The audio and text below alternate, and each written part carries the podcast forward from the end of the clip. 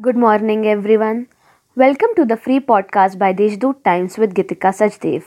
Let's listen to the morning news bulletin. My family, my responsibility is not just a campaign, but the government intends to make all the people of Maharashtra health literate through this initiative, and everyone who loves their family, village, city, district, and Maharashtra should participate in this campaign, appealed Chief Minister Uddhav Thackeray while speaking in a meeting of Guardian Minister and officials of all the districts of Nasik division through video conferencing.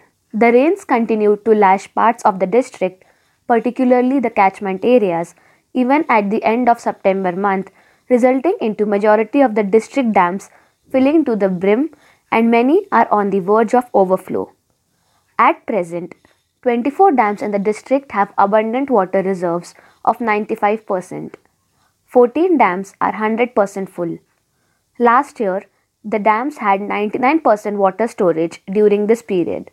Due to heavy rains in the last fortnight of September, standing crops and orchards on 37,829 hectares of field in the district have flattened. According to the preliminary estimates of the assessment of crop damage, major crops of maize, millet, and onion were worst hit. With the growth of tourism, we need to conserve our environment too without destroying it for the sake of development. Also, preserving the beauty of nature and giving what it needs should be the real concept of tourism development, stated Chief Minister Uddhav Thackeray.